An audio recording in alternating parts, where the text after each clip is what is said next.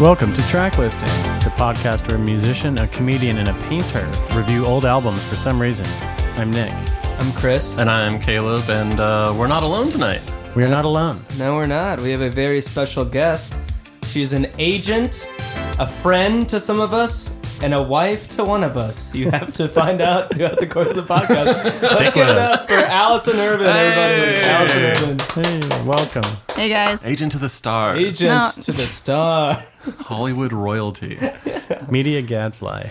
I mean, I like my clients. I've Oh. got some pretty some pretty cool clients. Yeah. Not gonna lie. Yeah, well, we're happy to have you here, and uh, we picked something. I picked something this week: uh, the Empire Records soundtrack. Hey, everybody. Sitting And, uh, ovation. Come sitting Mm-hmm. ovation. It's a good Sitting one. ovation. Nice. And I think uh, this soundtrack's also special to you, Allison. Is that right? It is. I have probably seen this movie upwards of a hundred times. Oh, Jesus. And uh, when my Triple God. digits. my whoever people guess my husband is when we first started dating, I made him watch it about three times the first month we were dating until he probably told me stop doing that. Not a lie. What's he, I- what's he I got love going this on? movie as well. Yeah. I rewatched it recently. I don't think I'd seen it since, uh, you know, probably 20 years or whatever. I think it's about 23 years old or something. Hmm. 1995. 95. So this is a little bit early for us. Usually we're in the 97, 98, 99 region. this is in a, and this is streaming on Net- Netflix. am I right? It is on Uh, It's Netflix. streaming on Netflix. You guys can play along. Well, shall we jump right into it? What do we think? Let's do it. This is track one. This is Gin Blossoms with Till I Hear It From You. I didn't ask, they shouldn't have told me.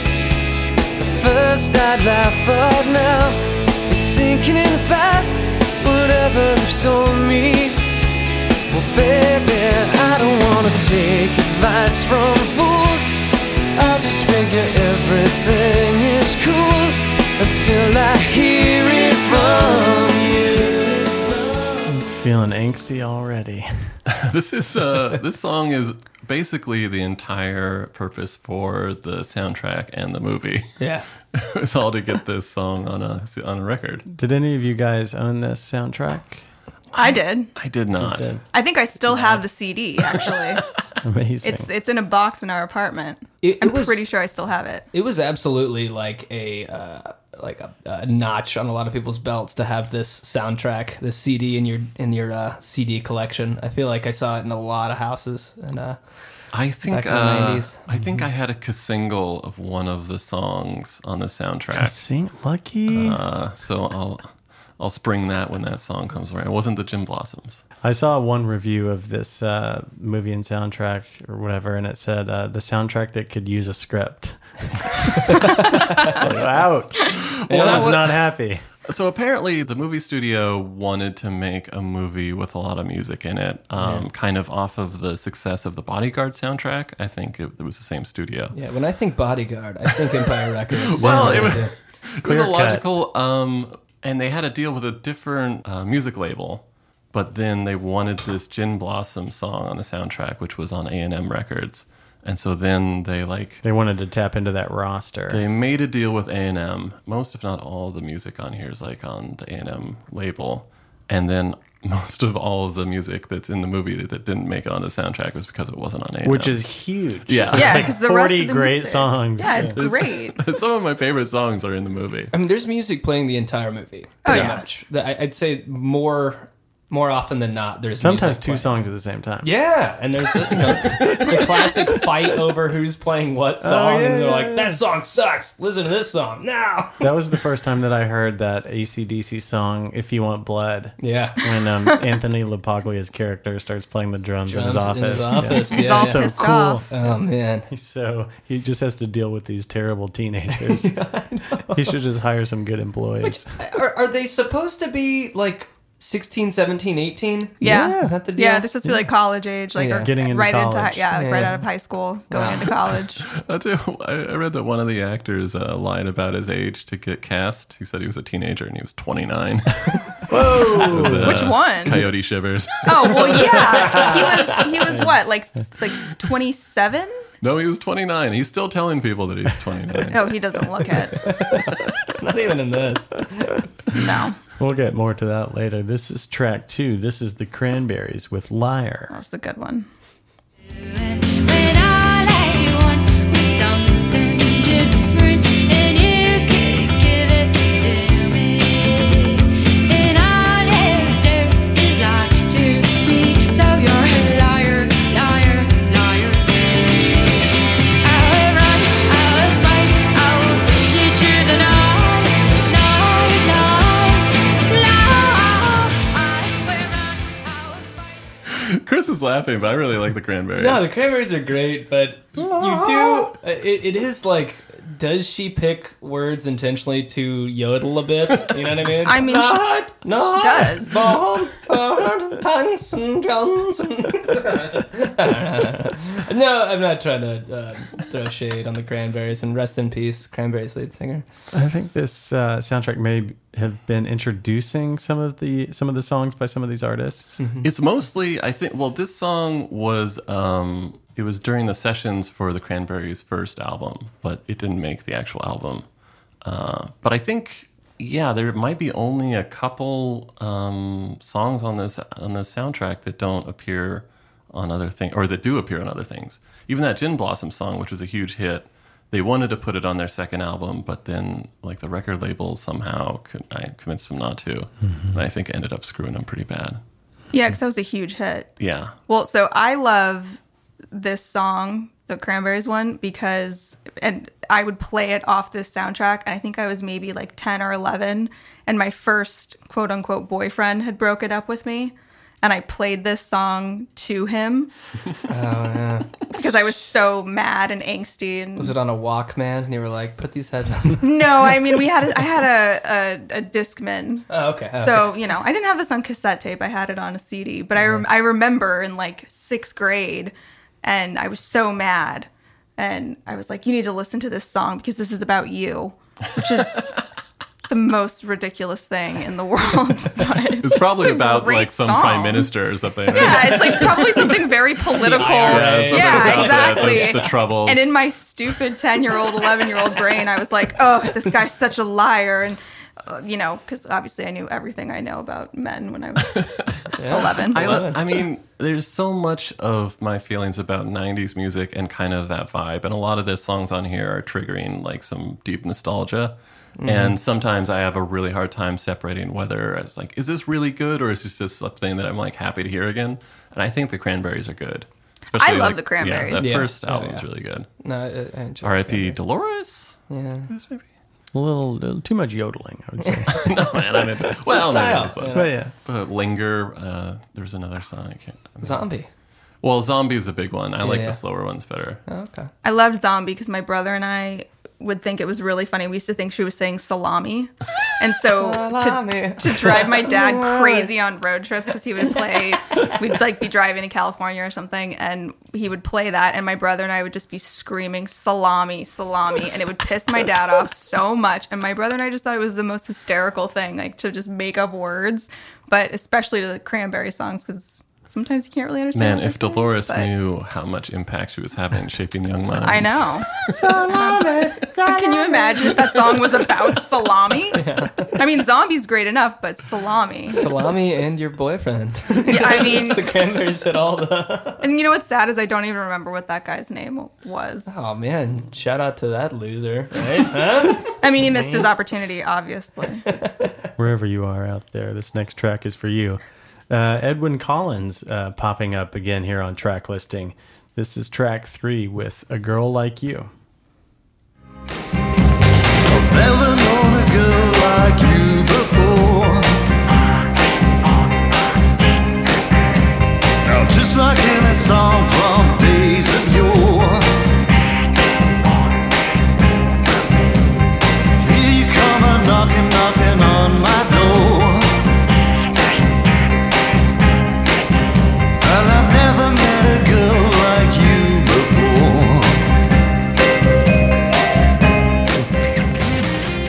you before.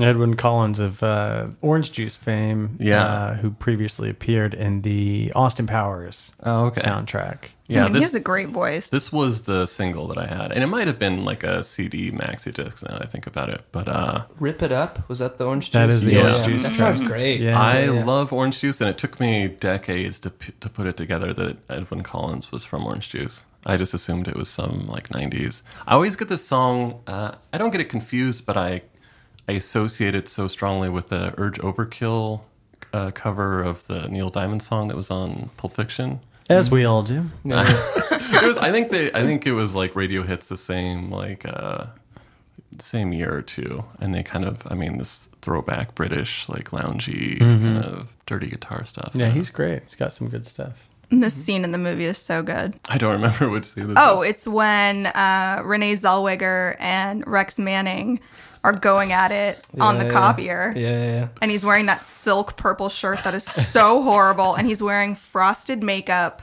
and his hair is. Ugh. Yeah, he's I a, mean- he's pretty great in this. Rex He- Manning Day. Well, he the guy that plays Rex Manning was the lead in Grease 2 opposite Michelle Pfeiffer. And he was so handsome in that movie and like very sweet and you know, and then in this he's so motorcycle creepy. skills were great, and you know, he, yeah. Everyone thought he died, but he came back. and Yeah. so you know, yeah. Grease 2 also a very Sexy underrated movie. Rexy. Oh, Rexy, Grease 2. you're so sexy. Grease two was ah, it was so much more out there than the first Grease. Like so good. first Grease was like pretty standard, and Grease two, I think that it was kind of a departure. And There's sort of, like a rapey- supernatural. Yeah, there's like a kinda- rapey bunker scene. Oh yeah, where he's like, the world's ending. We have to procreate, and then uh, it turns out he was lying, and he had locked her in a bunker. Um, Oh, God. Oh. No. I was gonna say, uh, This is about Rex Manning Day because I, I see it now that I'm on Twitter like every year when Rex Manning Day comes along. April 8th is April Rex 8th. Manning April Day. eighth. We should have. People get ah, pumped up. yeah, yeah, he's coming. He's coming. We can jump right into track four. This is the Martinis with Free. Omnipresent freeze in my mind.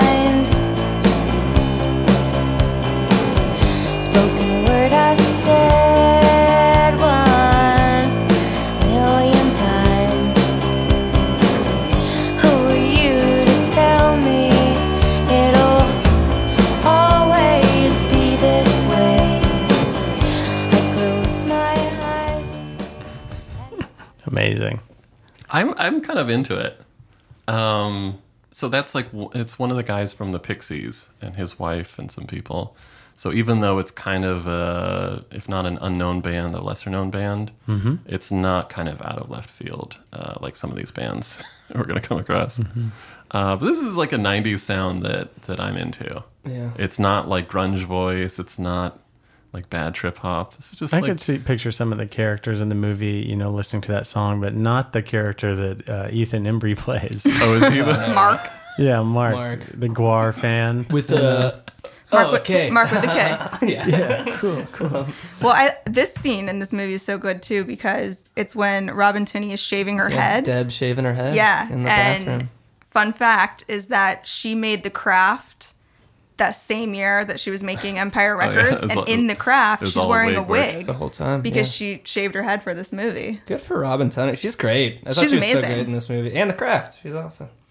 Um, yeah. I, this was like I, I I'm afraid this movie begat a lot of like you wouldn't understand my problems. And it's like, well, can I help? No.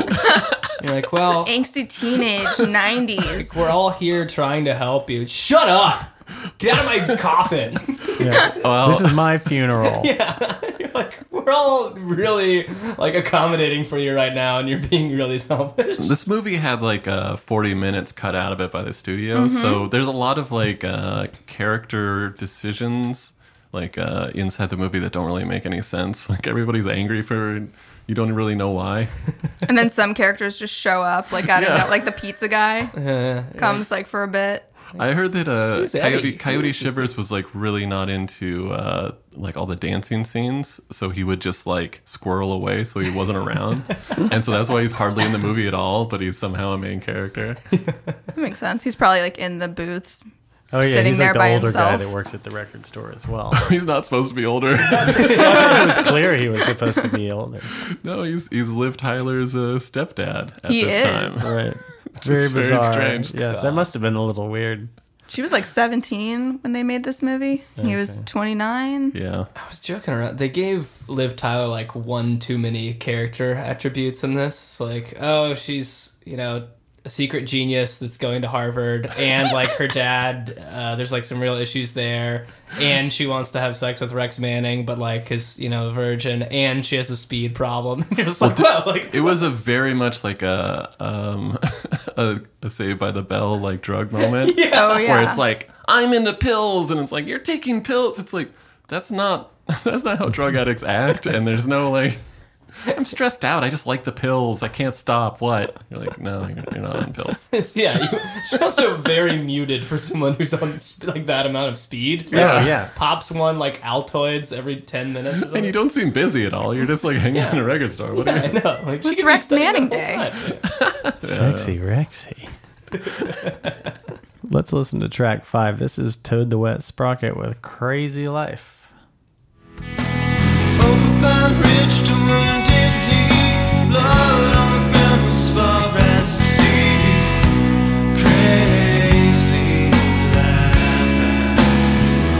In the air, I'm sensing a change of weather.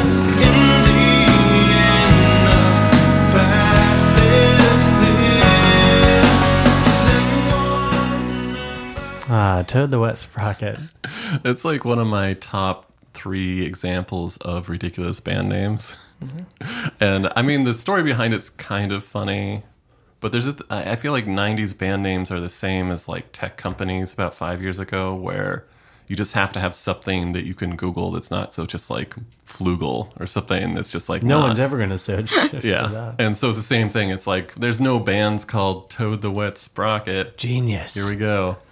Um, it was a Monty Python sketch Uh, Oh, okay. where it was the joke was the, kind of the worst band name.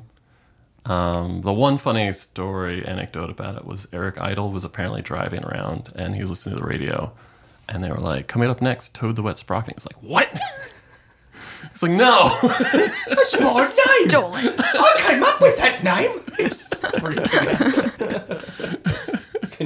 Drives to the radio. It's like the the, whole studio. point of the sketch is that nobody would ever have a band that name. I don't get it. I can't do the accent. Do we remember when that song was playing in the film? oh no. No. I don't remember that one standing I don't out. How can you remember tell it there's either. so much music in There's this so movie? much music. know. I, was taking notes, and then a lot of the songs I like couldn't Google on the fly, and I was like, ah. So um, my apologies. Um, There's not too much to say about Toad. my my buddy Peter Moore, who I want to have on the on the podcast, he was he's He was been a Sprocket opening- guy? He's been opening for Toad the Wet Sprocket. He did uh, last week at the City Winery. Okay. We were Still recording. playing shows. Yeah, yeah, yeah. yeah. Wow. They're- they're touring. I did. I did read one quote where it was like the lead singer was like, the the band name was definitely a, like a joke that went too far, and now we're just living that joke. Boy, we are the caricatures of ourselves. I, I would listen to an interview with the string cheese incident, and they're like, "Tell us about the name." They're like, "We really, we really screwed the pooch on that because now it's like almost unbearable at this point." They're like, "But but if anything good came out of it, it's like people go, oh, did you go to the incident at this? Or like the incident that happened in Massachusetts? You know, like." So he's That like, is That's the most good." So- ridiculous band name out there. no, Toad the Wet Sprocket's worse than like, String Cheese. Man, I have to go head to head on this one. It was literally like uh, like four or five college-educated British guys sat down and probably they probably like brainstormed for a couple hours what the worst band name was. They could have was just been probably playing like- that sentence game where they just go and they're like Toad, the wet sprocket. There was probably like a, like a big chalkboard with a bunch of bad band names crossed off, and then one circled like five times, and it was Toad the Wet Sprocket. Or they just went through a dictionary and pointed at random words like you open it to a random page. Dadaism. Yeah. I guess that's our name. In the movie, you may remember Ethan Embry's uh, character is uh, Mark. His his idea for his band is called Mark, but it's spelled with a uh, a K instead of a C. No, With it's the spelled with C a instead- C instead of a instead of a K. K. Pardon me, pardon me. for that To, uh, like throw people psychedelic off. sort of thing. Yes, yeah, yeah. we- I I can't tell you how much I really based um, my behavior off of Ethan Embry in this movie, and like you know, I was young. It's like I want to be that guy. It's like hey, all right, But he's so likable. Yeah, he Yeah, is the most I really- likable. He's so likable. and and kind of relatable, believable. yeah, character in and that. he's having so much fun, and he's just happy to be doing what he's doing, and he's listening to music, and And what does Rory Cochran's character Lucas say? He's like, always mess with their minds. He's just acting like the the, kid, the Karate Kid guy through the whole movie. damn the man. Uh, is, wait, What's is, he, with is he today, the one today? that steals the Yeah. money Yeah. at the beginning? Yeah. So he Lucas. was in Days and Yeah, Confused he's- Yeah. around the same time. check you later. Talk man. about wig work. Yeah. He was wearing a wig in that, playing Ethan Embry from Empire Records. Yeah, crazy. little switcheroony there. Although they know. That's amazing. Let's listen to track six. This is Bright as Yellow by The Innocence Mission. And you live life with your arms reached out, eye to eye when speaking. Enter rooms with great joy, shouts, happy to be meeting. And bright, bright. All vibes. this actually, you know, kind of reminds me of like a Cowboy Junkies, like a little bit of an alt country Yeah. Hmm. 90s.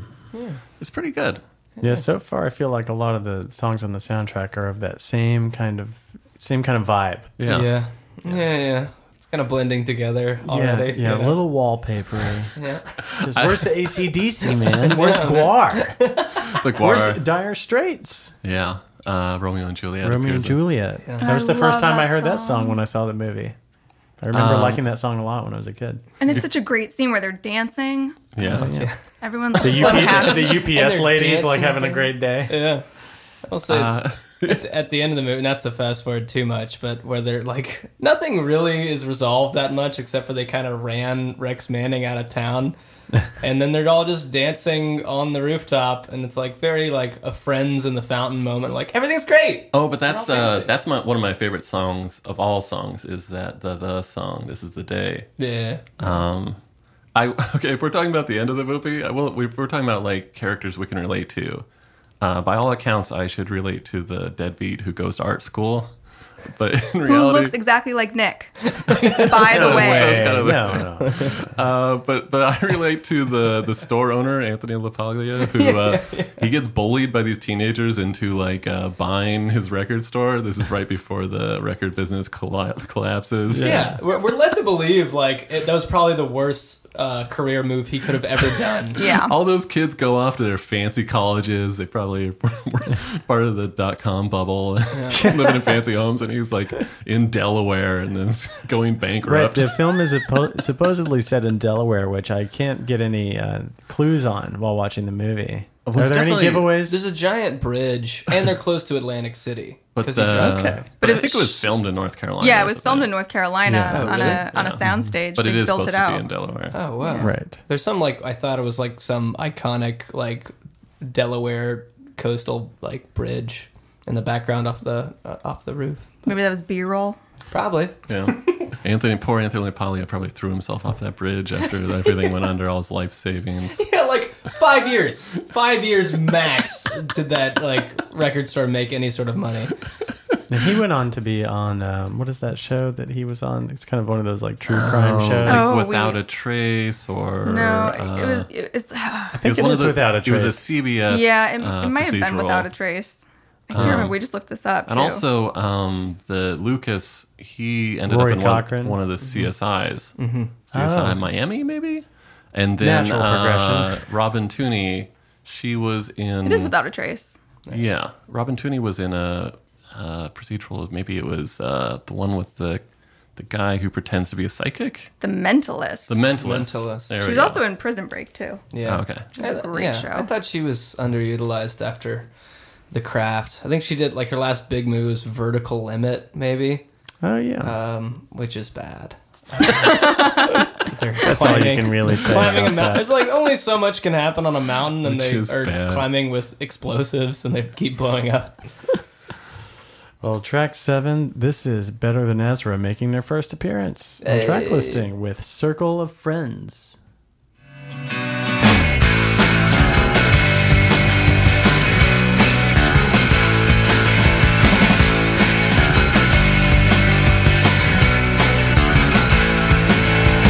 When you try to make decisions, when you try to water this thing down, look up once in a while, you see it's not so clear.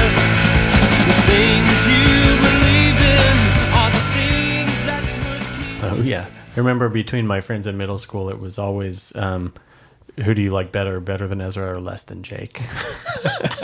Very different. Very bands. different bands. That's a pretty good question, though. But yeah, Less than to Jake. be fair. Yeah. Some uh, classic ska. As good as uh, Marvin, so this is right in the middle.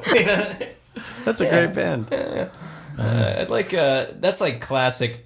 When I think '90s, sort of, you know, I don't. I mean, what, would- what would you even call This that? is like second generation grunge. This is kind Yeah. of like Yeah. the you know the aftershocks of the dr- the grunge explosion. Everything's kind of settled down. Yeah, Uh, this is like Better than uh, Pete Ezra. and Pete grunge. They, Oh, yeah, so they Lars. gave us Exactly what it the was. classic rock and roll phrase. Wah. Wah. wow, Oh, wow. good. That's amazing.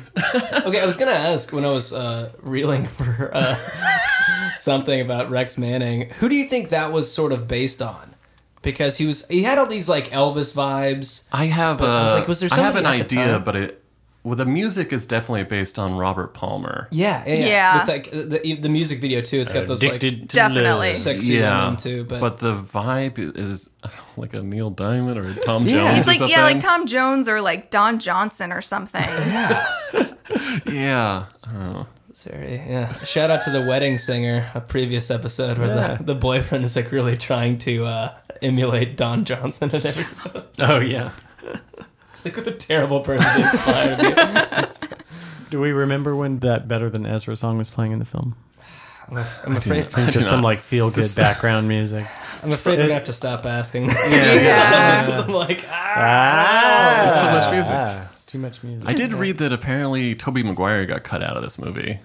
yeah, there were how many characters that got cut out in the edit total? It was like four main characters. Yeah. you serious? Characters. Yeah. Totally gone. Just like eight more people. I that saw worked some in the record stills from store. like you know the uh, from the set, and I was like, "Who? Who's that?" it's like one of their like great friends. Yeah. Just not in the movie at Ah. all. Oh, that's heartbreaking. Uh, and then also, the Coyote Shivers character was they originally wanted Billy Joe Armstrong, but he couldn't do it because he was on tour or Oh. something. I guess this was a thing that fell out of the hands of the uh, the writer, and I heard her in some interview, and she mentioned how she didn't watch the movie for a long time, uh, but when she did see it, she was uh, very unhappy with the way that it had turned out, Yeah. and I'm- having lost control. the of- director too, like uh, they all- they Oh. Alan all got Alan screwed. Moyle, was Yeah. the director, and then Carol uh, Heikkinen, and she didn't Right, really the writer. She yeah, the writer. Yeah. She didn't really do much um, besides this. She has one other uh, flick that some of us Maybe know, we'll but- find out in the uh, 2020 uh, Broadway production of Empire Records what the real story is. Oh, hey. I mean, it all goes to the studio. Yeah. that's what it is. Yeah. I see this every day. yeah. where well, it goes they to the like studio dumped. and I then- mean, obviously with the music, they dumped a ton of mo- like money into this movie, as uh, millions, and then they At the box office, it was It it was made a nothing. flop. yeah they they like uh, they just dumped it on like a few screens and it made like two hundred thousand dollars. Yeah, pretty brutal. like even there's so many side like subplots you can tell didn't get uh, fleshed out at all. Like Coyote Shiver shows up and you're like, "Where's he been? And Yeah. Who is this guy?" And you're like, "Is he dating Robin Tunney's character?" Like I have no idea who this person is. And then he's just like around and kind of doesn't do anything. And you're like, "All right, But it kind of it, it like accidentally en- encapsulates like 90s uh, teenagers in a way because everybody's really upset but because the movie's been butchered you don't know why yeah, and it's just like that's the way teenagers are it's like everybody's deeply disturbed but it's just like mostly for no reason that's true." Yeah, it's, all going to be fine, They're guys. just teenagers. If you're listening out there, it's all going to be totally fine. Those were probably Tic Tacs. She probably wasn't even taking drugs. Perfect life. Yeah. Renee Zellweger's big Oscar moment. Big in meltdown scene. That. Yeah. She's gr- and you know what? She's great in this. Renee She's Zellweger. fantastic in She was this. very. Uh, what- What's the name? Joey Lauren Adams. yeah, like- chasing Amy. When I think of this movie, it could be either. It could. It's interchangeable. Hundred percent. Perfect family. Perfect life. You're perfect. there's some uh, there's some line that Liv Tyler says under her like breath when she's like uh, like her dad sends her like a congratulations something and he's like nothing's ever good enough for him is it just like, just like- she just sent him flowers or she just he just sent her flowers it's terrible Oh man, jeez a lot of angst. yeah Well, this band making their certainly first appearance on track listing. This is Ape Hangers with "I Don't Want to Live Today." up this morning to a filthy sky above. I didn't wanna get out of my bed. When I was dreaming, I was so in love, so in love. I wish that I was there. Can you dig it?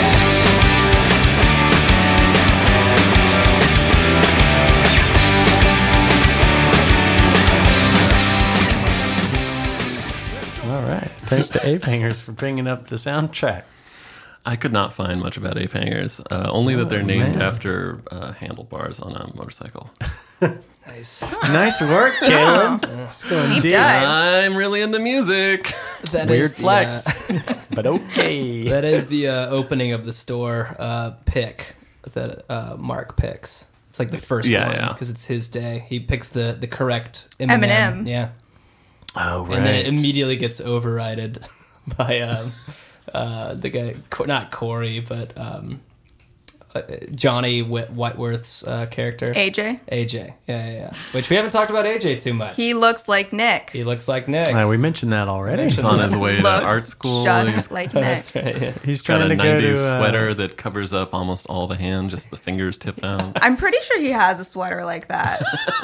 He did. Uh, he did use my technique of um, you know trying to date girls in high school, which was uh, just never talk to them, draw draw a picture of them of them from afar, and then wait till like you know you're about to leave to confess your undying love for them, and then you know have it not work. no, they get together in the end. yeah, but he's going to art school. Cue gin blossoms. But she's but she's going to Harvard and he's going to art school to be closer. How do you think Nick and I got together? Jeez. hey. That's how that's how that happened. No, it's not.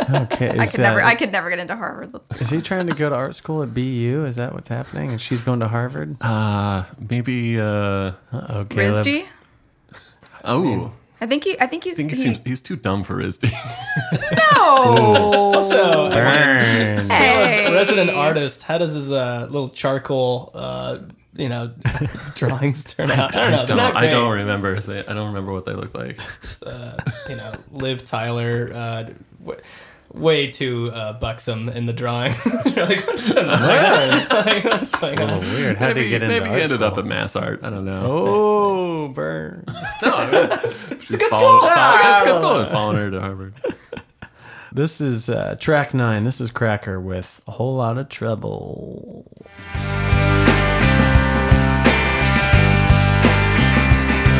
There's no happy ever after.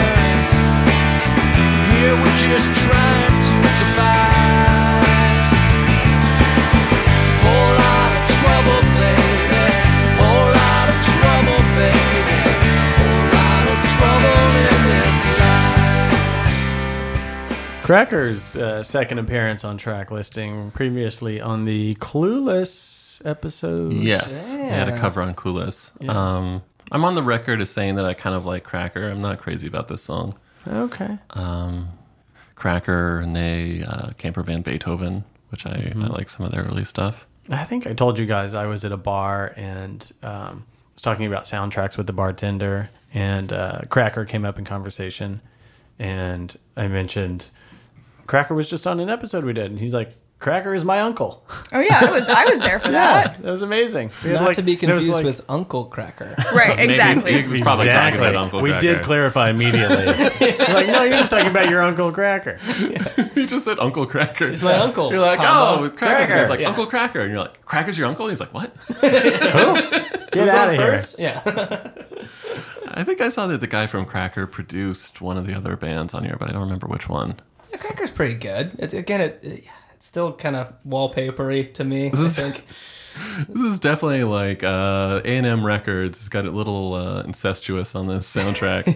Yeah, yeah. this is like that, that 90s Herb, Herb Alpert sound. You know that A&M was, Herb Alpert was uh, the A in A&M. Was he really? Yeah, and he's he's like a maybe like a hundred millionaire at this point. Golly. Oh man. boy. From Who, who, do you know who the M is? um, it was his business partner at the time. I don't think he was a musician, Okay. um, but it's cr- it was something they just started putting out his records like and selling them out the back of his car, and then it just kept like and it was like the Carpenters, Police, like all that shit. Oh, Man. Pretty Uh. amazing. That's the dream. That's the dream. Hitting the record industry at the exact right time. and he got out of And exact he got right. He got out. Yeah, yeah, yeah. That's Not, well, not like Anthony LaPaglia. we all know how great the music industry is doing these days and how much stores like Tower Records and FYE are still thriving on physical unit sales. So wait a minute. So this is ninety five, and then Yes. Napster is like ninety nine, maybe. Not too Maybe far 2000? after. Uh, Not even. I don't even. Well, I think it might- 98 No, even? well, I don't know. I want to say ninety Pre nine. Willennium? yeah. Pre, pre this That's millennium. how I right kind of around- measure It's the everything in my previous life. Millennium. Yeah. Was it pre? Post millennium. Uh, yeah, he had a he had a few more good years. Uh. Probably right when his the, the, when the last when Lucas finally took off and went to New York or something. Whatever happened to Rory Cochran's character? Back to Atlantic City. I mean, he's How much money was it, Lucas? How much? How much? Nine Steal nine thousand thousand dollars. dollars, which like That was their income f- from the record store for a day. That's a pretty. That's pretty good. it was for a day. I thought it was for like the the week or the. No, that was like a day's income for the store, and that's that's pretty good. for But that these- was like compared the to these money he days. needed to pay the bank and I don't know. It seemed like a very small amount of money that like Nine grand. nine well, I mean like, you know, but it was like that was going to save our record store. You're like, was it? No way. From complete collapse. Maybe I uh, misunderstood what was happening in the movie, but uh He yeah. doubles his money pretty quick in Atlantic City, Yeah, and and, then- then, just. Uh, well, when you're on a streak, you let it ride, Nick. Don't you know how to gamble? and what does the girl say to him at the craps table? She's like, Baby, you are sex. and then he loses, and she says, um, "You were cute. You used to be cute. You used, to, be Used cute. Yeah. cute. It's amazing. Um, I think we might have a game coming up after the uh, break here. We do. I've been hard at work at Oh, a new Ooh. game. Yeah. I'm excited, Chris is or kinda- maybe I'm dreading it. Mr. Hollywood's got a game for us Ah, Oh, he's dancing, everybody. while It's sitting Hollywood down. dance. Well, we'll take a break and come back with a game from Chris Darden. All right. Stick with us.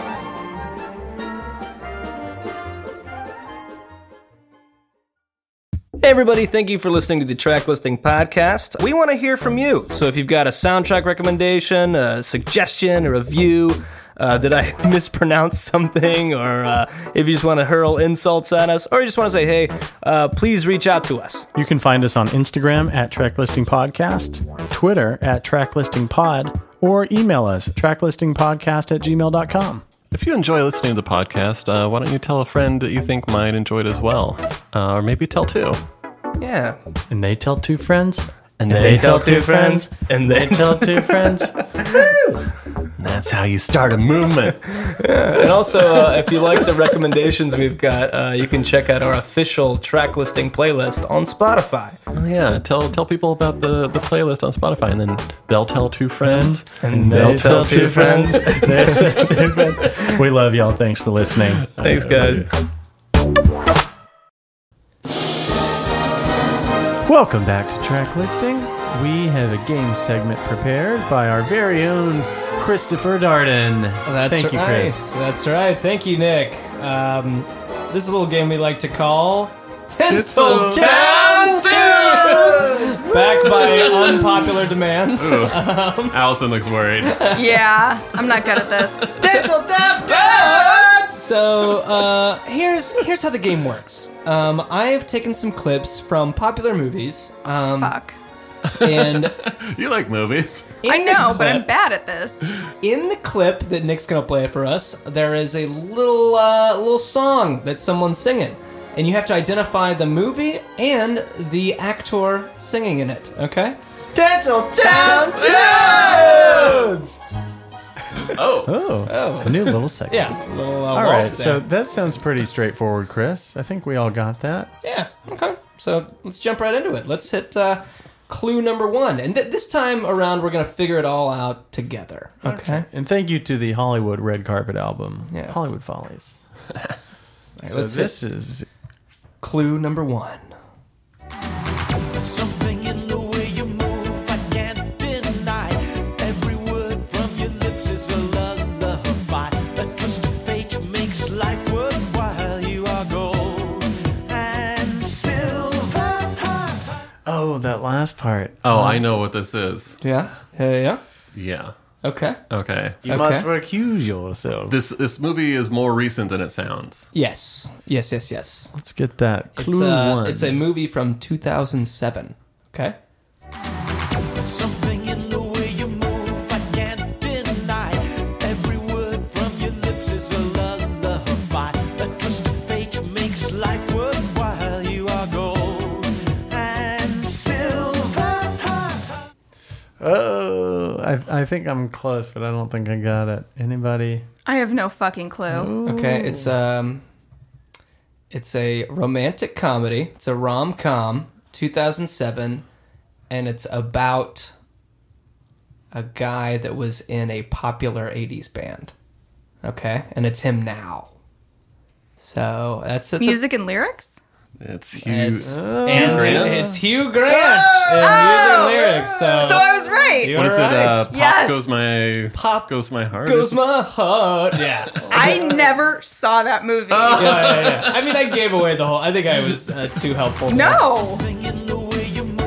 they're they're like kind of a wham yeah, analog. they're like totally wham. Yeah, He's yeah. like, he's the guy that's not George, Michael. Yeah, he's like the keyboardist. Who's No, like I was just trying to think of things that happened in 2007 and rom com. Drew Barrymore. Yeah, Uh, I never saw that movie, and There's a great Wow. clip of um, a bunch of um, I guess Hasidic Jewish people uh, trying to ban uh, the music and lyrics on the airplane.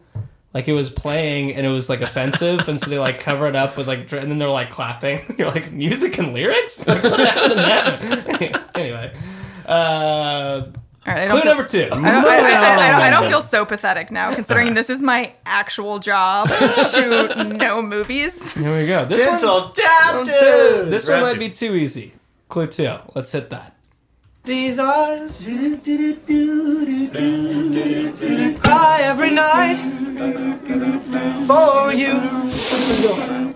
These arms they long to hold you, hold you again. Boom, boom, boom. The hurting's on me. Yeah. Talk about the hurting. And I will never be right. Oh, no, no, no. Oh, oh, that last bit sounds. Familiar. Ah, I can picture this in my Uh-huh. head. I'm.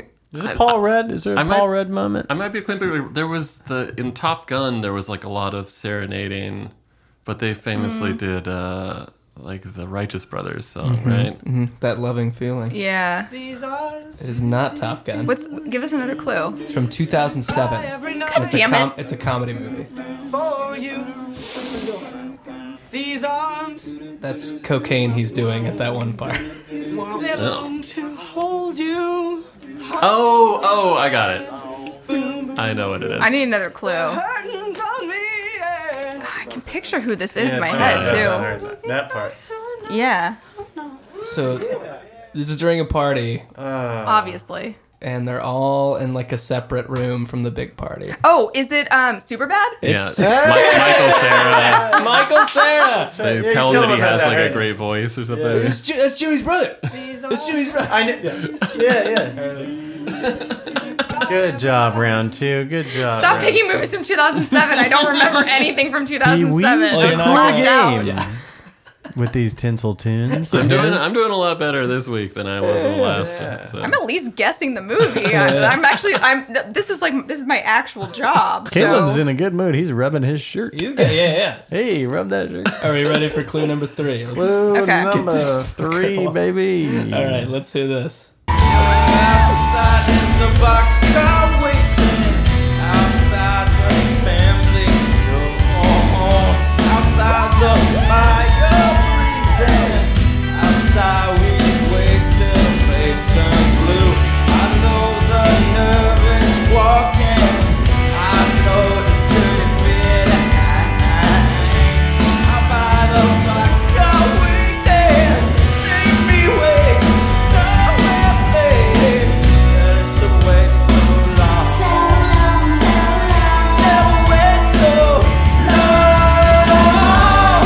Here comes your man. So it's uh, I know it. you know it. Oh, I know Let- it. Let's give these other two a chance to maybe try. Okay. That's a, But I know it. that's a Pixies song. That's Yeah. a Pixies song, but it's not sung. But it's it. This is. Uh, I know the actor and the movie. All right. Okay. I knew the last two, so don't get too. I figured out the last two. Calm down. I figured it out without All right, what year is this? This is two- 2009. 2009. Oh. Very good, Allison. See? Bonus points. The boxcar waiting. Also a rom com. Also a rom com. Yes. Outside the fire breathing. Outside we wait till face turn blue. He weaves a tricky game, that Tinseltown tuner. Can I say it? Because I know it. Yeah, I'm- you could say it if you know it. I, I'm I not. don't think I know it, so We got nothing. Nothing. I might not have seen this movie. What is? It is Joseph Gordon Levitt in 500 Days of Summer. Uh, okay. Bingo. Bingo. Bingo. This is uh, his happy karaoke scene. when and then he's he like- gets real drunk. Yeah. Then he gets really drunk and he. You know. all right. Sad. Okay, so I knew all. I knew the movies. I'm not a complete failure in my job, which Everyone's is doing great. No. one's Chris said is that. keeping score No over one's here. said that. Yeah. I'm uh, sure Chris is keeping score. All uh, so far, Allison is in the lead. Uh, Wait, I would hope so. This is my actual job, No. guys, is to know movies. I don't know any of these. all right, uh, clue number four, and a- as as these two know, the the films get more obscure and it just gets weirder as it goes. So let's hit that clue number four. Through the portal. Bet no tapes. Take one. Comet tails. Screeching frequencies of pulsing infinities. Awake in the hive. Where the sap is collected, the process perfected. The galactic siren sounds! Wait, I thought I knew this, but maybe I don't. It's definitely like That a, sounded like a- somebody doing a Jim Morris. yeah, that's what I was going to I was say. thinking it sounded like a Hunter Thompson, Ooh, okay. Fear and Loathing? but yeah, that's probably I'm that's picturing- probably from Oliver Stone's The Doors. No. I never saw uh, Walk Hard, but that seems No. like the thing they would do in Walk Hard to make Walk fun Hard's- of Jim It's Morris. not Fear and Loathing because Amazing. it sounds like it might be, but I don't think it's Fear and Loathing. This is a 2014 drama, and there's elements of comedy to it, but it's it's a pretty it's pretty dramatic, I would say. 2014 drama. Is it The Through the Master? portal. Bet no tapes. Take one. Comet tails. Screeching frequencies of pulsing infinities. Blah blah blah. Awake in the hive. Where the sap is collected, the process perfected. Did you say absinthe? The Collected. galactic siren sounds!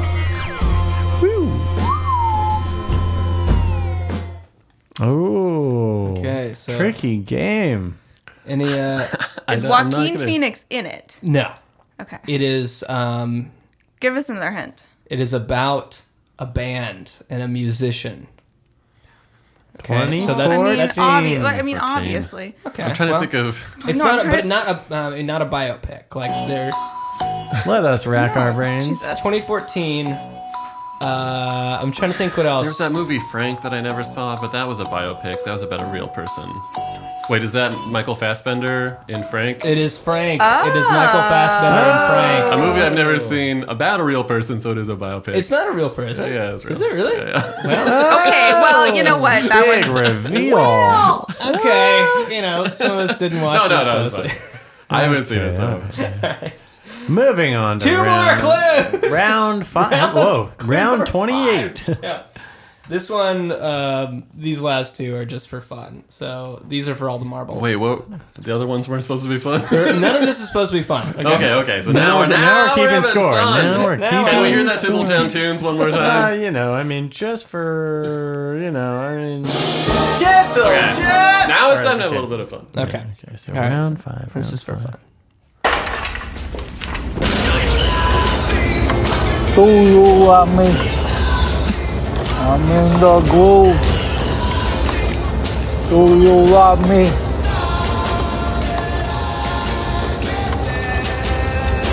Can't.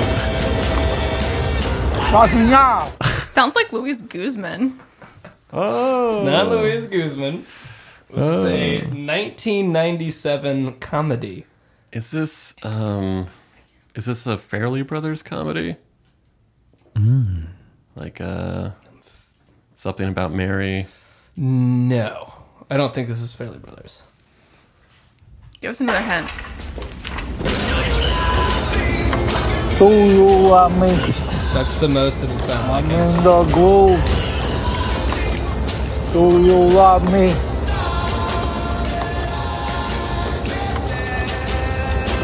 Can't. Fucking up. ah, I don't know, man. It's a crime. crime It's a crime comedy. comedy. Is it like Kingpin or something?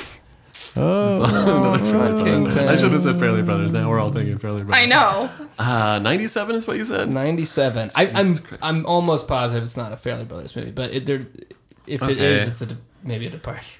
Another hint. Another hint. Just like Get Shorty? Uh, no, no. You, you- you don't have any more hints? I'm afraid I'm gonna give it away. Just just say the, just say the next hint. um, this the person who it is is a contract killer in this movie. The person who's singing this.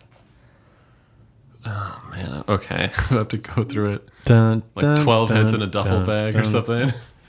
Joe Pesci? It's Joe Pesci, eight heads in a double Eight bag. Days. I've- another movie I've not seen. All right. God damn it. Now for all the marbles. All right. Moving on to the final, Final clue. Round. This one's for even more marbles. Um, I, it's go- there's going to be a weird little blip because I had to edit out some dialogue that would give it away. so Okay. just if you s- so you'll hear it. All right, but this is a this is a band, but I want you to name the lead singer and the movie. Is it a real band? No, clue six. Blue Six. I wonder why I love you like I do. Is it because you I told my friends that we would never part. They laughed and said that you would break my heart. Oh, Okay. a tricky clue Tricky for round clue. six for all the marbies. Why do I feel It sounds like like this it would be is that? Nicolas Cage and something. yeah. Uh, probably a movie I haven't seen. Is it uh, Moonstruck. Is it um, Honeymoon in Vegas or whatever? Um, Wild is- at Heart. Is It is Nicolas Cage. Raising Arizona. It is a 1987 movie. um, Peggy Sue Got Married? When Peggy Sue got married. Another movie I haven't seen. So I just watched National Treasure today. Yeah. Recognize Nicolas Cage pretty well. It sounds like Nicolas Cage. Yeah, I yeah, mean, yeah. you know. All right, that's it. All right. Uh, Allison wins. We'd like to thank Chris for another edition of We Do It Live here on track listing in the spirit of um, all things good. I think the biggest takeaway is that Nick loses. Hey, come on. I love you. I love you. I but didn't do too well on that one. Chris. Well, Uh, as we know, there's no winners in um, Tinseltown too. That- that's the only losers. rule. there's everyone loses. no, every no, I don't the like only that. rule is nobody. I'm way too Nobody competitive for that. I have to win. no, no, no. They're getting back into the Empire Records soundtrack. We have track 10, The Mises, with Ready, Steady, Go.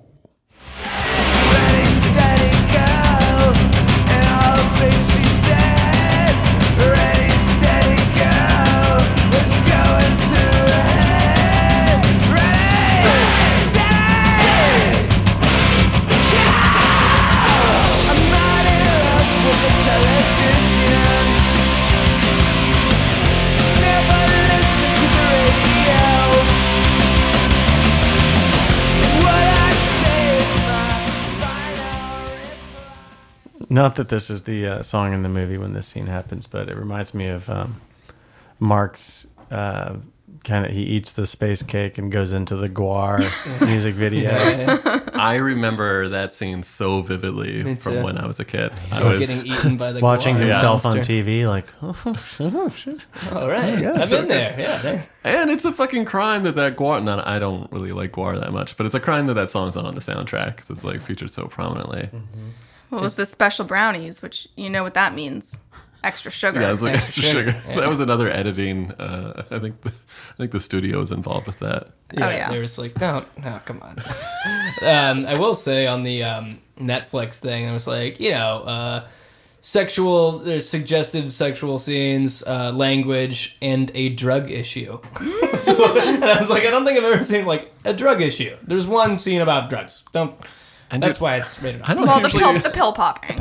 I don't usually like to uh, criticize people's like, but uh, Liv Tyler's underwear in this is like Is horrible. hardly sexual at all. It. They're awful. It's a little. I, I don't. I feel like there must have been some sort of plot point that, because I think I think in the original edit, um, Zellweger like gives, Gives her the her her red bra, bar, and yeah. that's why the bra and the panties don't match. But the fucking panties are out of control. Wait, what? What are they? They look They like, look uh, like- they look- diapers or Yeah, and they look like they look like they have a little penis pouch in it. they're humongous. It's fucking crazy. They're they're like white and it- they're so horribly ugly. like Hashtag no, penis pouch. yeah, nobody nobody would have them. No, no Yeah, I- eighteen year old, seventeen year old girl. I've would never seen anything wear like that those. before in my life. No, me either. wonder if What's Rex going on Manning with was that like, scene? gross. Especially when she knows, like, she knows that Rex Manning is going to be there, and she wants to lose her What day is it? virginity. It's April 8th. Come on, people. It- it- They're like days of the week underwear, but worse. Uh, You may remember in that scene where um, you know Rex has had the meal prepared for him. There's the, the shot of the ranch dressing on the table. yeah, we saw. We noticed there's Or I like an think it's, entire uh, bottle. I think it's blue cheese. well, Uh, Ah. either way, it's like a uh, whole bottle No, of either that- ranch dressing Mm. or blue That was cheese. another. just- Apparently, there's like a deleted scene where he like go. He's like, she comes in and she's like blah blah blah, and she takes her clothes off, and he's like, hope you like the taste of blue cheese, and he like starts to pour it on himself or something. What? And then she Oh, and fails. that freaks her Oh. out? Well, I mean, that's That would fucking freak gross. anyone out. no, no. I mean, like, because she does it. Yeah, she you just know, it leaves, goes- kind of like he's kind of like, oh, okay, let's do this. She's like, oh, Oh, Did you not? Yeah, because he goes rock and roll, and then he unzips, and she's like, "Ah!" And, like, which I, you know, I, I think I understood that, like the when it actually like got down to it, it is like very freaky. and No, it was the weird. blue cheese. But the blue Yeah, it was the cheese blue makes cheese so much dressing. more sense. It was the purple silk shirt. I don't know. I couldn't do it. Renee Zellweger loves blue cheese. yeah, she, Fun fact. Chunky. Oh boy, let's just dive into track eleven. This is Drill with What You Are.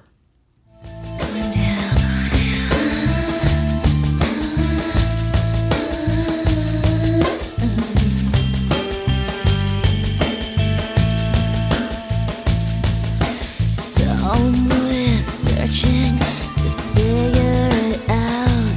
You take me back again. Somewhere drifting. I'm just picturing that uh, fake funeral they do. Is that what the music's playing when that? I'm not, I'm not No. sure, but This is this is where uh Liv Tyler's character is serving him Yeah. the lunch and she's The doing private like meal. the yeah, which we were just talking about. Oh, okay. So she's like we're- lighting we're lighting there. candles and yeah. like incense. And she like stuff. unbuttons her skirt. yeah. I, re- I remember this scene. If I'm not mistaken, Drill is a woman from KMFDM. So this is like a German lady uh, hiding her accent so hard. Doing well, doing very well. trip hoppy, kind of. You know, Trip hop coming back here on track listing to Chris's dismay. Yeah, this is the the cool out lounge in the techno club. Just like I gotta get out of the big room for a bit. Hang on. It's quite a departure if you if you ever listen to KMF, KMFDM. It's pretty intense. Yeah, A little too intense. I like KMFDM. I, I'm not I'm not really familiar with KMFDM. is very industrial, um, kind of like a precursor to Nine Inch Nails. Um, probably, I, I, I might say, kind of like Ministry. Oh, okay. Eh. Um, but their design aesthetic was very cool and German. It was like these very uh, kind of socialist poster aesthetic. nice. Everybody, when I was a kid, everybody's like, you know, it means kill motherfucking Depeche Mode. And I was like, what? Okay. Uh, but now it's some German phrase. It has nothing to do with Depeche Mode. EMF. E You know what that stands for? Ecstasy, motherfuckers. Or like Oh, Adidas. it does. Yeah. All day I dream about sex. Oh yeah. One thing I never realized was the scene where Ethan Embry's character uh, r- goes outside and you know is making out with that mural on the wall. Yeah. It's the- Gloria Stefan. Yeah, it's a mural of Gloria oh, I never even Stefan. realized that was. Oh, I thought it was like a Madonna shot with the hair going up. I just in thought it the- was like a random mural. Yeah, Uh, she's yeah, huge- that's like she's from huge an in album cover. Delaware. She's really massive in Delaware. It's so insane. Get on your feet. What's happening in Delaware in the '90s?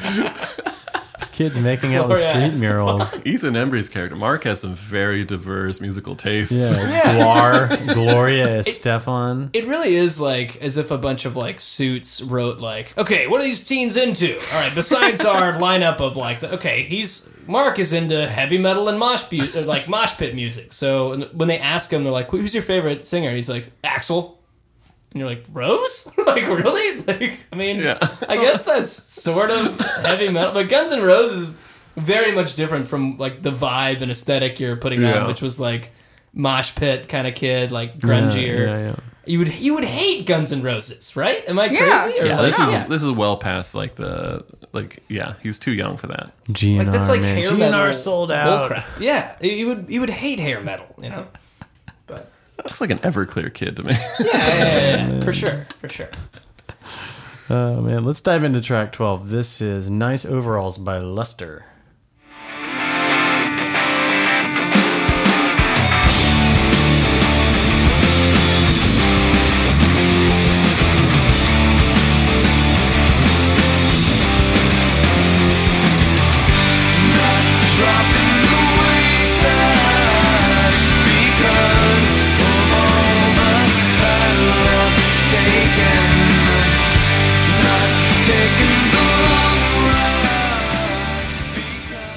Big guitars. It's uh one thing I'll say about this soundtrack is that it's always walking up the edge of grunge voice but never getting there, which is like '90s grunge voice is something that just drives me like to, I Makes hate it. you really happy. No, it's so it's so embarrassing to hear like when you hear a good grunge song you're like okay and then when you hear like the like the b-sides with the grunge voice you're like what were we doing and this this whole aesthetic is like We've talked not about quite Temple there. Oh, of the Dog here on the track yeah, listing yeah. before. yeah or like silver chair like that kind of So, so that's that's an example of grunge voice versus this is- hungry. this is just kind of like normal like it's a grunge aesthetic but the the vocals are pretty reasonable yeah we're not getting into like eddie vedder or like bad eddie vedder knockoff Oh god. the studio executive. We just want a reasonable vocal on this song.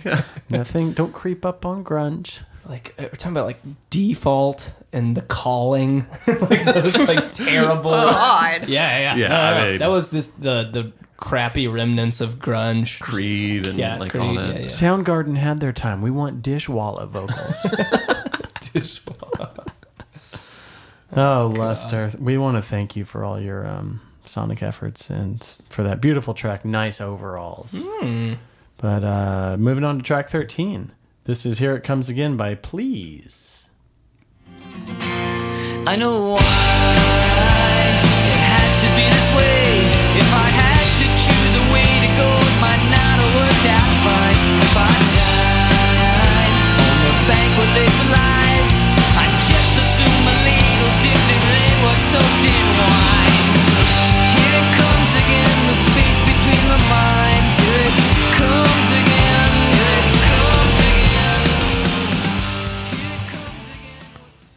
don't know if that's playing during the scene that uh, where the kid uh, the, names himself Warren Beatty, robs the No. store. Shoplifter! Shoplifter! Which, can we talk about he brings a gun into the store? Yes. So that's He's firing- he's firing blanks. Yeah. Yeah, it was, they were blanks. He's a minor. Well, there's not much they can do. I don't. One of the, one of the main characters He to get gets a cut out of the job. film was apparently his sister. So there had to have been like a bigger relationship for why they hired him after he tried to kill everybody. God. Is that it? You And want to this- work here? You want I- to work at a record store? I, no, I mean, No, I want to rob it. He's not gonna give me a job, man. yeah. Oh, this is God, this has yeah. got to be before Columbine because there's no way. Oh, that Two that yeah. was- years. dude. Two That was- years before. Yeah, yeah. Anthony LaPaglia's discerning look of um, like, all right, another menace to society that I'm going to hire to Yeah, work it at this kinda looked record like he was store. like- He's like, Uh, I remember the day when Lucas came up and pointed a revolver in my face. Here's now only he's, way you now get he's like a hired. son. I mean, he's still stealing all my money, but here's your name tag, Warren. One of the most See you Monday. missed opportunities on this soundtrack to have it actually on the soundtrack was Hey Joe, oh, which was so the, perfectly the body timed. count version. Yeah, the cover Yeah, the version. of cover. Angel. Ice, ice where he T's finds rock. out, and it's so good. Yeah. Yeah. It's just like, hey, Joe, you're a fucking idiot. You feel like he's going to have a gun in his hand and go shoot Lucas. I don't know. wasn't on A and M Records apparently. So good. And I remember being like, Where's ACDC? yeah. Not on A&M. Not an Not on A&M. There's so many missed opportunities on the soundtrack where the music in this movie is so good. And then, you know. And then you're at track 14. And then you're at The Ballad of El Gudo by Evan Dando, which is a cover. I've been built up and trusted. Broke down and busted. They'll get theirs and we'll get ours. If you can just to hold on. Shout out to Big Star. That's our first cover of the night. We can finally lean back and take a drink. For, for the first time. Cheers. Yeah, hey, Covers. everybody. Hey, Covers. first, first, Yeah. first drink of the night, guys. We haven't had anything to drink until that cover. Evan Dando from the Lemonheads, uh, known to cover a song from time to time. Hey, Was the, Here's to Mrs. you. Mrs. Robinson. Mrs. Robinson. Uh, that's a that's a big star cover, right? Um, no, no, the song we just heard. Yes, yes, I was going to say. Whoa, whoa. yes, the uh, Ballad of El Gudo. The little uh, Wikipedia fact is that Liv Tyler does the backing vocals Yep. on that.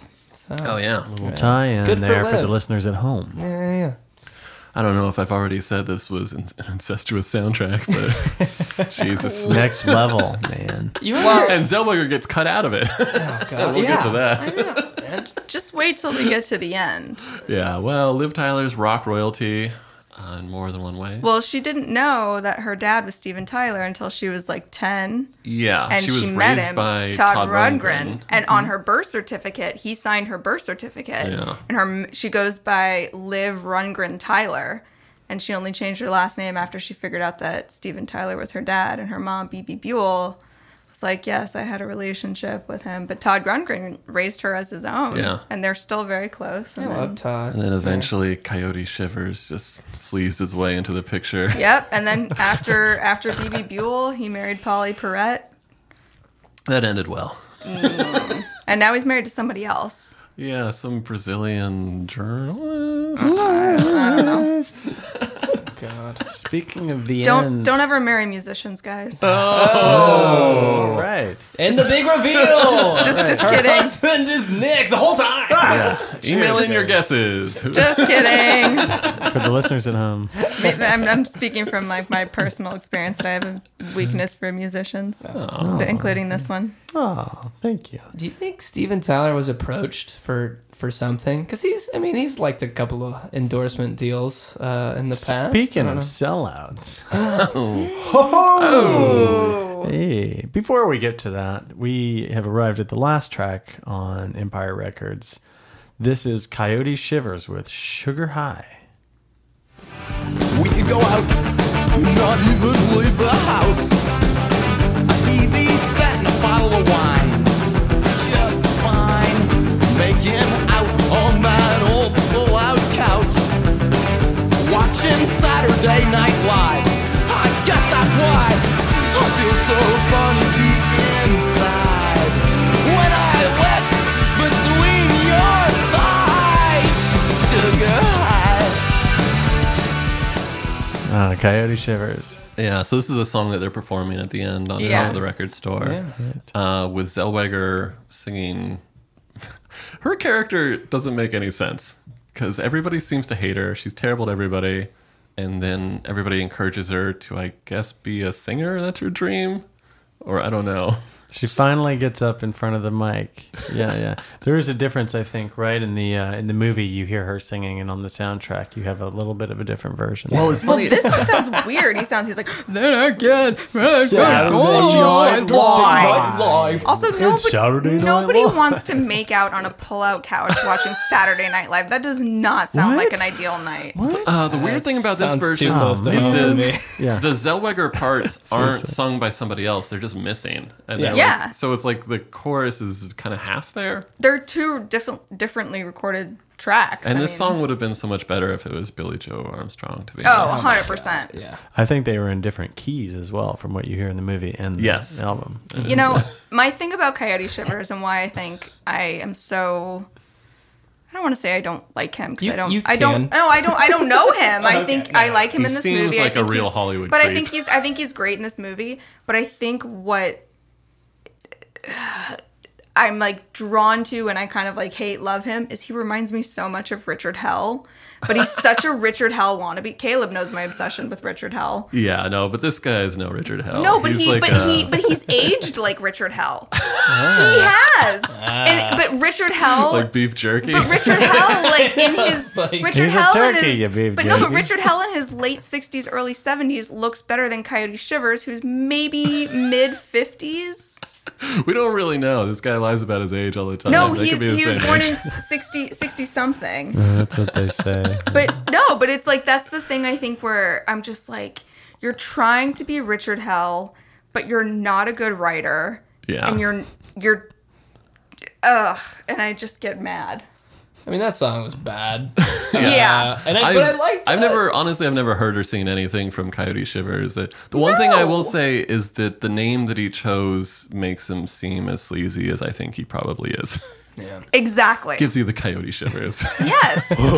a mangy dog that's shaking. Well, it's like it's like he Like that. tried to go. It's like he tried to be a punk rocker like Richard Hell, and then went to the desert and had an experience with peyote, and then tried to be Jim Morrison or something. Yeah. And it didn't work. It was like the bastard child of both of them. Right, he was like- and it just didn't work. It's like Yeah. I want to be Jim Morrison, but I don't want to get a new wardrobe. I'm gonna keep wearing everything. exactly. and, I have all this hair gel, so like I might as well. Just, you know, you know. Yeah. Maybe I can get in this teen movie if I lie about my age. Ex- ex- and that's and that's creepy. what I'm most known for. And that's creepy. yeah, weird guy, weird song. I'm I gonna don't get- know. I'm gonna get I kind sued. of like the song in the in the movie. The song's pretty fun, actually. No, it's great. It's great because it's fun and it's lively, and they're you're excited for them because you're in the energy of the movie. and Yeah. Yeah. Oh, And I'm not sure if anybody mentions that he's in a band through the whole movie. It's kind of like it's kind of a clear surprise. That he is. It's clear that he is. He 'cause just he's carries around a guitar Yeah, at yeah. certain That's points. right. That's right. That's but that's how you know. But he's been so like cut out of the movie that you don't know. Like, But what Renee character is- Zellweger is the best part of that song because she's so Yeah. energetic and she's Yeah, like she it's a crushes good it. character arc for her. We gotta albeit watch in the the last director's five cut. minutes. I want to see some more of these deleted scenes. Well, there's a scene where in the director's cut, there's a scene where Liv Tyler's little sister runs into the record store and delivers her Harvard acceptance letter, and you see that, and that's completely cut out of the movie. Yeah, Okay. So that, that makes so much sense. It makes so much. I did not know until we sat down and started talking that like you know hours of footage was cut out of this movie. 'Cause It's a, it's a quick hour thirty. You know, Yeah. which is like not too bad. But it also made nothing. It made I, I looked it up three hundred thousand dollars. nothing. and like And it still has a terrible rating on Rotten Tomatoes. Right. because they probably cut out you know half the Yeah. movie but yeah the whole harvard thing and then nothing because nothing comes of it in the final film i was like why did they include any of that she was like i'm doing calculus and you're like really all right yeah. Liv Tyler. In the original cut, I think Toby Maguire was living under the record store like the Phantom of the Opera.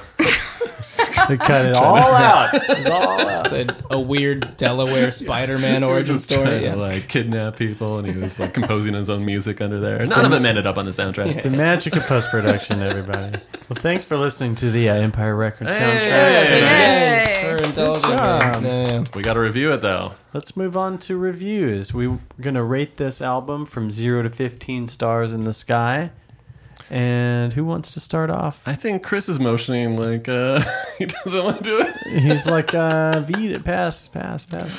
I'll start. I'll start. uh, so I gotta give this soundtrack credit, even though it was concocted in the basements of A and M Records. Uh, uh, there's an evenness to it. It's almost all original music. There was a couple genuine like radio hits. Um, kind of like the Desperado soundtrack, it's front loaded quite a bit. Where I like I like a lot of the songs at the beginning, the Cranberries. Uh, um, I I I gotta give it like eleven point two. Um, very very even. There's I don't I can't think of one song that I was really bothered by, and uh, for like a very like '90s soundtrack, that's rare. Yeah. That was Good job. beautiful, man. That's beautiful. man. Yeah, That's good. Gorgeous. Uh, I'll go next. All right. Uh, from zero to fifteen stars in the sky, I'll give the soundtrack a nine point eight. I would say. Um, thought the soundtrack was pretty good. Um, definitely wish that some other songs from the movie had made it onto the soundtrack, including but not limited to Dire Straits and the ACDCs out there. Uh, that the the song is one of The my The favorite song. songs of all Yeah. time. Yeah. That didn't make that's kind of criminal. Uh, but yeah, there is a consistency, like Caleb men- uh, mentioned, and uh, it's hard to separate the soundtrack in my mind from the movie. Um, so it uh, there's just a you know undeniable tie-in there for me. So yeah, n- I'm gonna- pretty pretty solid nine nine point eight. All right. All right. Yeah, I'm gonna do. I'm gonna do an 11.5. Uh, slightly 11 higher. boys. Yeah, I mean, I, I think this there is a symptom of there's so many songs in the movie and not a lot of them make it to the soundtrack. But I think if this had been a successful film, there would have been like a deluxe edition where they like maybe you know paid for some of the song like the classic songs. But these are all contemporary songs almost that made it to the the soundtrack, which is like you got to give them props for that. Um, and it's hard to predict which are gonna like stand the test of time, and a lot of them kind of haven't. But it is. Um, I bet I would.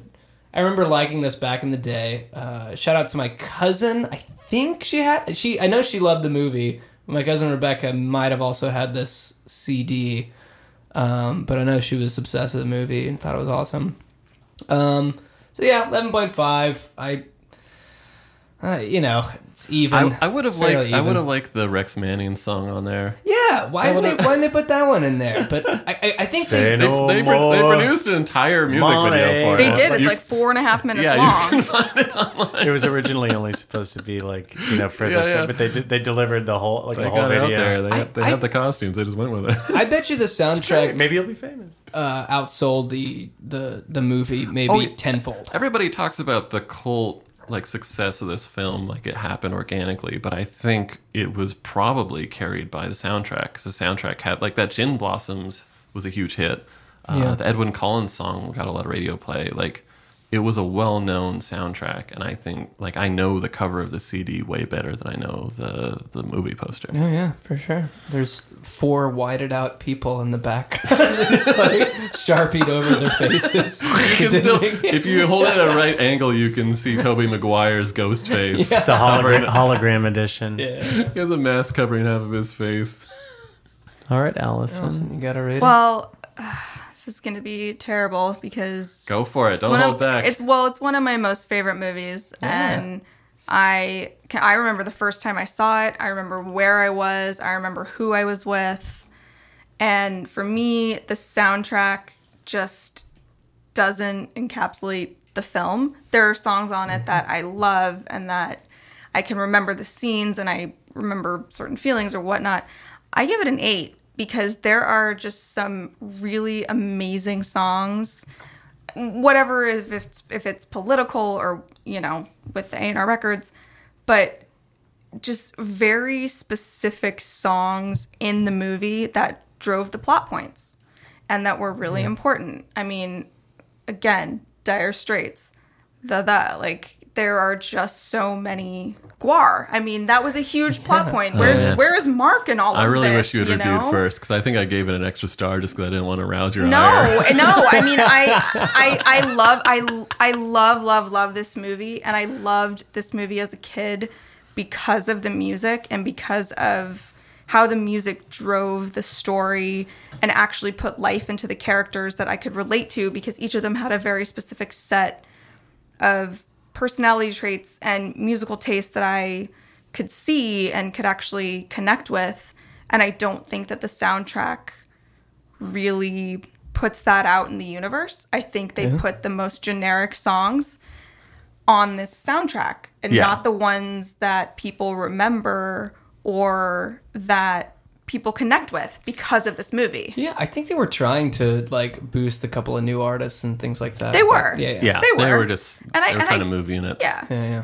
But it's I don't think this soundtrack is a good representation of the film. It sounds like it encapsulates uh, like one or two of the characters, uh, like overarchingly. It sounds like the, the soundtrack is the soundtrack for like Liv Tyler's. Yeah, I was gonna say, this is Oh, a A- very a- a Liv little Tyler. Liv bit. Tyler soundtrack, well, But- minus but- a couple of the hard But songs. even I mean, you know, Lucas is such a huge part of the movie, and where is he in any of this? You don't see that, you know. You Him driving to Atlantic, Atlantic City, and- exactly. him And Anthony at- in the LaPaglia, casino. like yeah, it's got and I his mean, old man, you old know, man jams. I mean, I, I think I think having that cover of Hey Joe is so important to this film and the mood and the tone that it sets for a character that's not the same age as any of these people and who's actually running this record store and whose actual lifeline is really being fucked here by these irresponsible teenagers.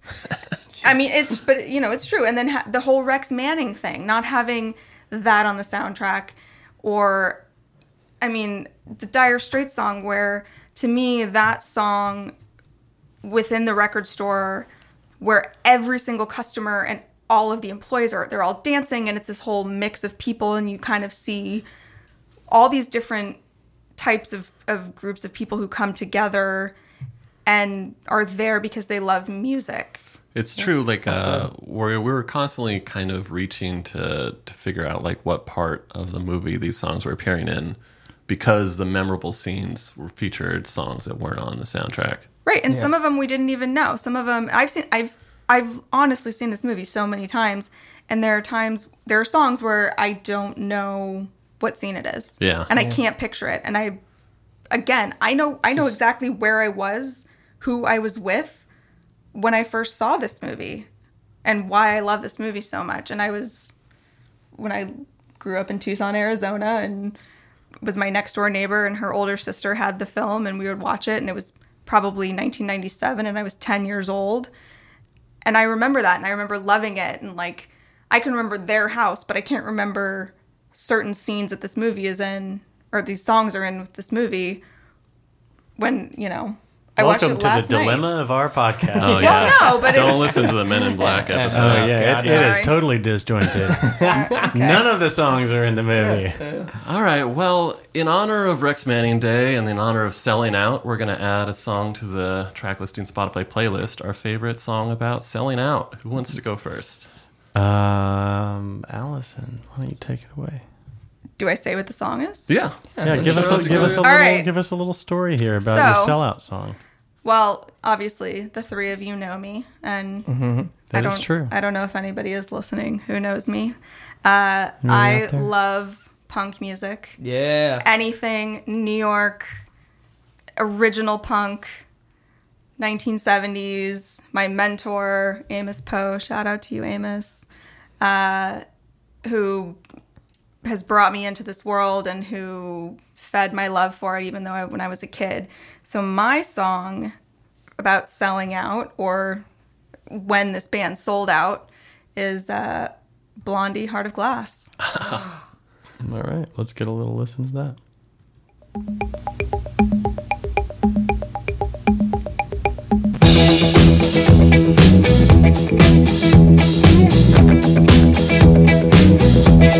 Was that love and it was a gas?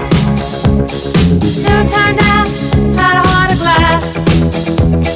Seemed like the real thing long into gone. Don't you mistrust love's gone behind?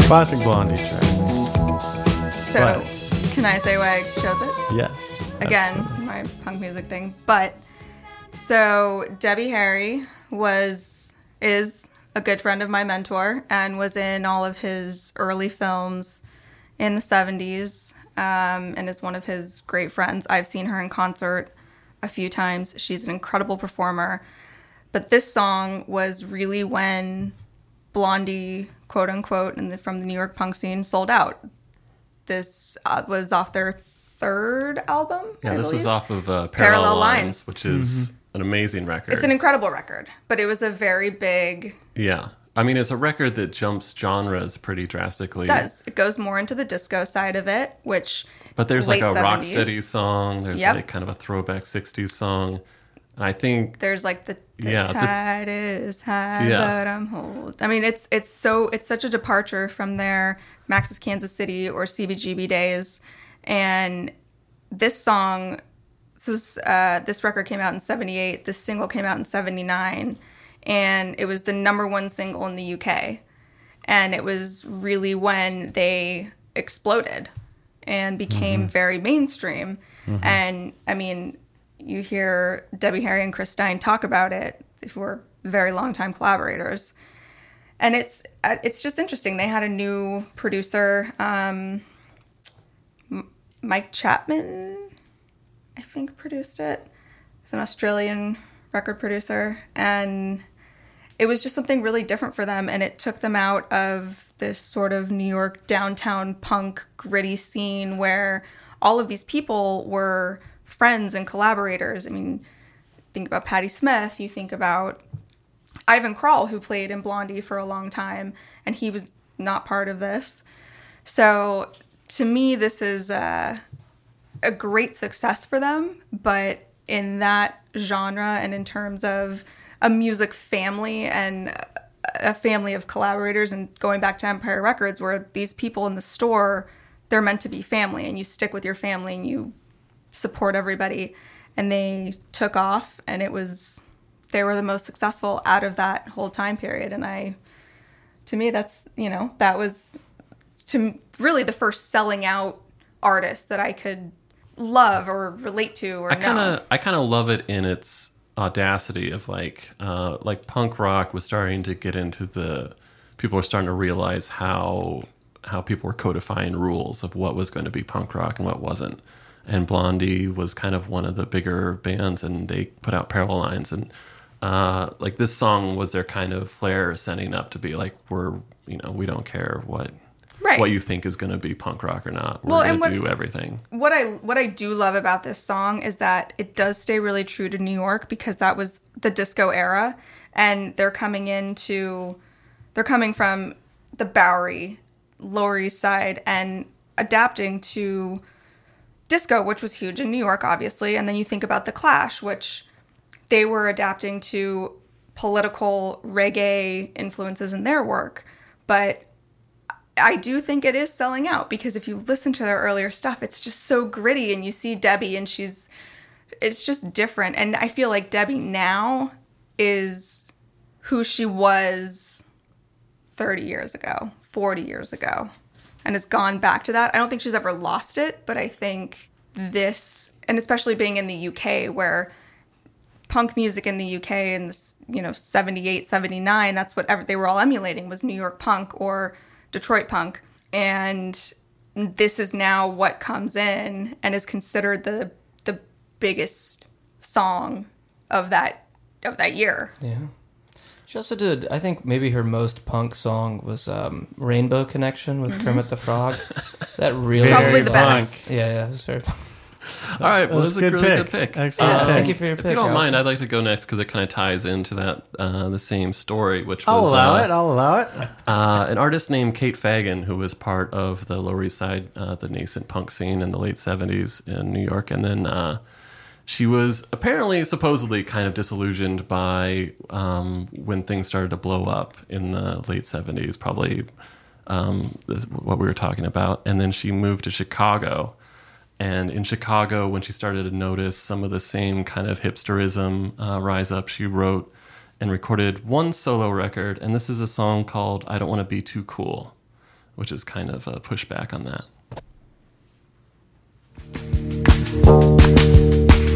I don't wanna be too cool. I don't know no rock stars, I don't sort the good stuff. I don't really care, I'm just not impressed. I don't wanna be too cool. I don't wear the hip clothes, I just shop at Ampex. I don't really care, I'm just not impressed. I know it's only chemical. I know you're cool as chemical. But it's definitely like diving into the kind of minimal post punk uh, genre. She she later like um, was the the point man in a ska group that was opening for like the Clash and different bands. But uh, I really like this record. It was it was flew under the the radar pretty intensely, but pretty good. Nice. Nice. Good pick, man. Good pick. Good pick. Wants to go next? Um, I'll go. Uh, All right. mine's- I'll allow it, I'll allow I don't really have uh, too much of a. You guys have such good stories behind yours. Um, this I uh, I picked this song because I was I was really into uh, Outcast at the time, and um, also they introduced me to some really cool other rappers, uh, chiefly Killer Mike. who Shout appe- out. who appears on this uh, as does Sleeping Brown. Uh, Run but- the Jewels. Yeah, oh, yeah. Later man. on. R- later on run the jewels I, I think i still think killer mike is an amazing rapper but um you know outcast was kind of this underground atlanta guys for a while and they hit it big i think with like aquemini and then like stankonia was even bigger in 2001 and then 2002 uh, they came out with this song which was on the uh, scooby-doo soundtrack so let's listen to a land of a million drums chiefly killer mike's uh, rap part so let's hear that Woke up from a long night of hanging out with Shaggy. Oh no, lost my last. Your Scooby Snackies. Shaggy, wake up. We've been had. Our Scooby Snacks, they got the whole stash. He said, Who? Who? I don't have a clue. I suspect the 13 goes to Scooby Doo. Call Vincent Price up on the next tail. Tell him to send another package right through the mail. Shut her off. Shut her off. We've got plenty more where that came from. Uh, Bernie Stan Bernie Sanders, Stan, Killer Mike. Yeah, yeah. yeah man. it's pretty funny. People s- do stuff for money sometimes, huh? Oh yeah. that weird? Well, that was. well. He, uh, Killer Mike, w- like he was on a few Outcast tracks, but usually not ones that were even on albums. Like he had that Right. song.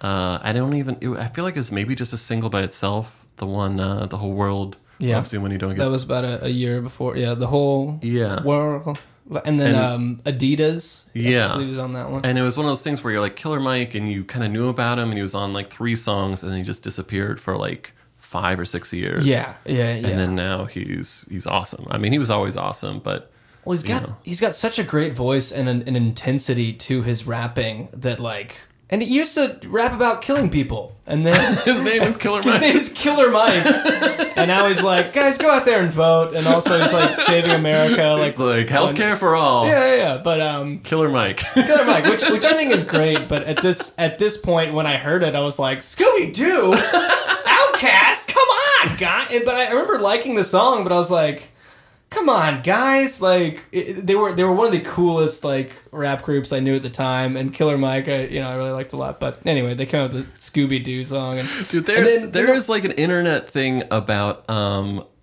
there's kind of a, we're talking about cult films the scooby-doo movies there's two of them uh, people will tell you that they're really, really good. They're bonkers, man. Like i- as far as because Scooby Doo was very psychedelic in the first place. Like I think Yeah. they were trying to pull one over on like the the squares and the Yeah, parents. they and stuff really like that. did it. It's fuck, they're fucking weird, man. And, dude, they're s- they're filled with innuendo, uh, and that that was 2002 was I think the first one or something like that. But yeah, it's like so many sexual references that like are there's plausible deniability to some of them, but it's they're interesting movies. All right, thank you very It's much. pretty Chris. good. Uh, Good one. just uh, leaves Nick. What do you got for us?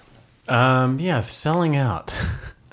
I was doing a lot of thinking about that and how, you know, when I was in middle school, uh, high school, an artist selling out for me was, uh, you know, a song being used in a commercial Mhm. a lot, and I think that's changed these days because you know back in back in the old days when you could make money from you know an actual j- music career just on the regular Yeah. you know having a song in a commercial was always kind of a bummer like i remember hearing um, zeppelin's rock and roll in a cadillac c- commercial and just being like oh man like no but you know these like i just heard a tame impala song in some ad for something the other day and you know didn't feel the same way i was Yeah. like oh great they're making some money Yeah, the stigma has changed Yeah, for it sure, certainly and has maybe gone away. um, you know helping sell products like cars and ipods pretty ridiculous but the um, you know it's one thing when you take a an original song and repurpose it to help sell a certain uh, you know item and you change the lyrics to adapt to the product Oh, yeah, that you're selling, and that's that's when it gets into some real All right. next level human garbage. I'm bracing for this. So Me too. this is um, this is a an advertisement to sell uh, bounce dryer sheets to the uh, oh, you know what? I love this song actually. No, to I the don't to know. the song of the Outfields, uh, "Your Love." Oh, so Outfield. Uh, let's, Wait, come let's hear on. "Your Love" in this uh, bounce uh, dryer sheet ad. Harry's meeting clients from far away, but they only see his wrinkles. He's gotta play it cool to seal the deal. Better find a way to smooth things over. If only Harry used some bounce to dry. Yeah, he would be less wrinkly and winning at life. So we're, we're, gonna, we're gonna add the original to the playlist. That is horrible. That is Yeah. about as chilly. Sounds like as they you didn't invest well. If they just hung on for their 10 years, the 80s revival would have carried them through. And how- my, my, it would be funnier if you know uh, bounce hit up the outfield and was like we want to use your song and the outfield was like we'll rewrite the lyrics Allow us, yeah. please allow Come on, us. guys, yeah. i think they you know in that kind of thing where it's kind of an in between where the lyrics get adapted to help sell a product Yeah. i think i saw one for like a queen song for like you know a vacation thing where they like changed the lyrics around to adapt to the product they were selling it's just it's so gross I remember Alan Jackson had like, uh, if I had money, tell you what to do, go out and buy a Mercury or two, and then they changed it to Ford truck, and he he, Yeah. Mm-hmm. he redid it for Ford truck or two. You know, I mean, but that's a day in the studio. This is this, this had the whole band. Yeah, it's different that's from the awful. original. The thing for me is like I remember there was a big deal when uh, I think the first Beatles song licensed for an ad was Taxman for like Yes. H and R Block or something. Mhm. But like the whole point is like the these British rock stars because it was uh, the post-war like taxing of. Uh, of people in England, that's why everybody had to leave. The Kinks like had a song about taxmen, like it was this crippling tax code, and so the whole song is a fuck you to people collecting taxes, and then like H and R Block is licensing to like sell their product. Like people are Nice, going to yeah. be happy about getting fucked over by the government. Pretty insane. Hey. Hey. oh man. Thank you guys for your recommendations. Yeah. Hey, that was a pretty fun episode. Thanks everybody. Thank, you, Allison. Yeah, thank you Thanks for for coming being out. our guest. Thanks for having me, guys. Yeah. We love you guys, and uh, Uh, we'll see you next week. We'll catch you next week when it is uh, Caleb's pick, I believe. Yeah, so stick around. We love you.